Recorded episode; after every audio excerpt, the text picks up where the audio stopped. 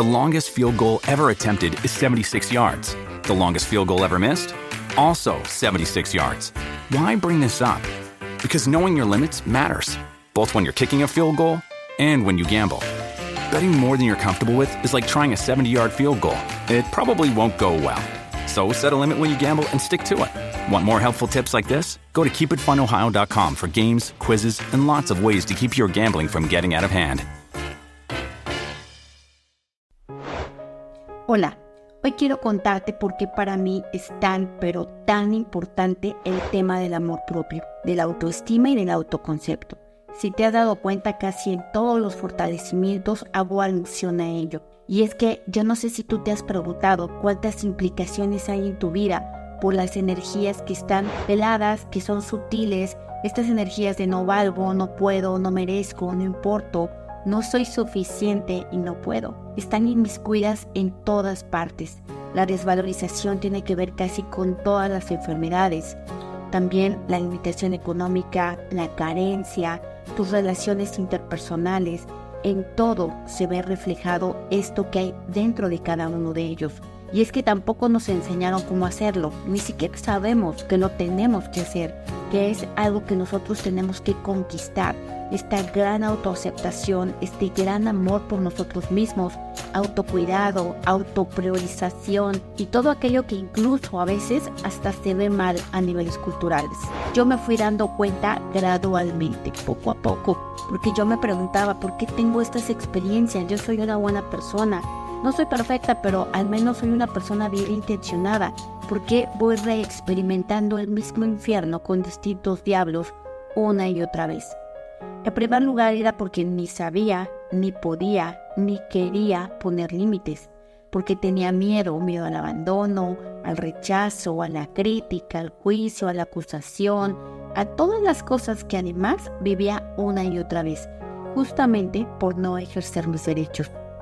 Para poder llegar a dimensionar todas las implicaciones que tienen estas energías en mi vida, hice una maestría y dos doctorados en desamor propio y tampoco es que anduviera por la vida con el autorrechazo o la autodestrucción.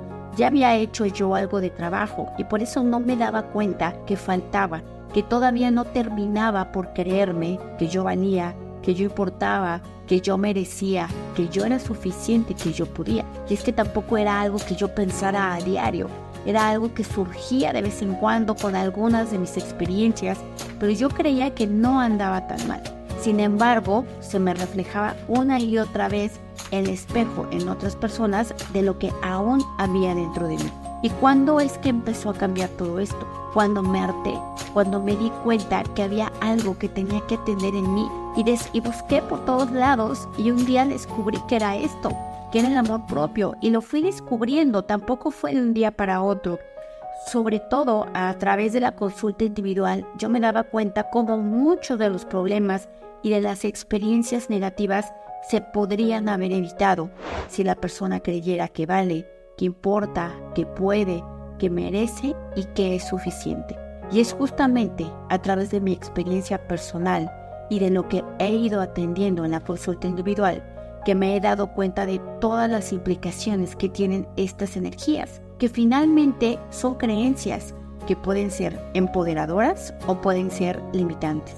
Es decir, es la misma manera con distintas caras. En la cara limitante está el no puedo, no valgo, no merezco, no importo y no soy suficiente. Y en la cara empoderadora está el yo valgo, yo puedo, yo merezco, yo soy suficiente y yo importo. Ambos lados son creencias, porque lo único verdadero de ti es el yo soy. Sin embargo, en este taller que diseñé a partir de estas experiencias, no abarcamos ningún tema espiritual del yo soy.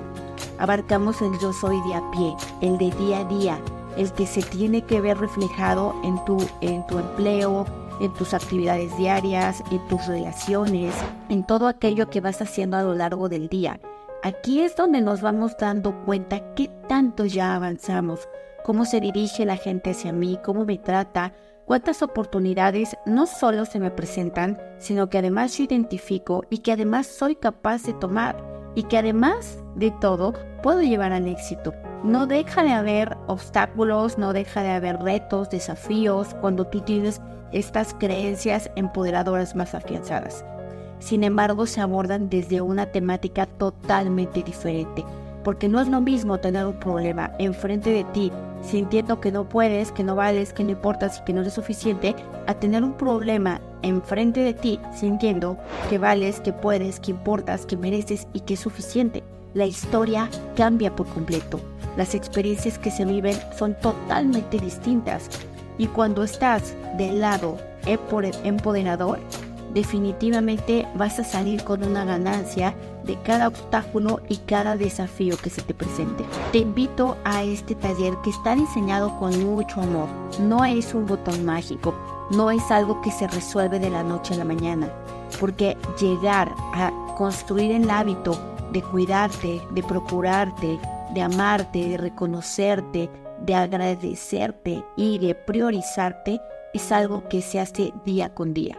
Y los resultados se van viendo día con día, en todos los niveles, en todos los aspectos de tu vida, con todas las personas.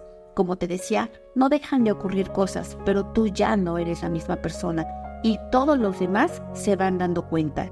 Tus experiencias cambian por completo. Yo deseo que hoy, en el presente, tengas el suficiente amor propio por ti para darte este regalo, para darte esta oportunidad.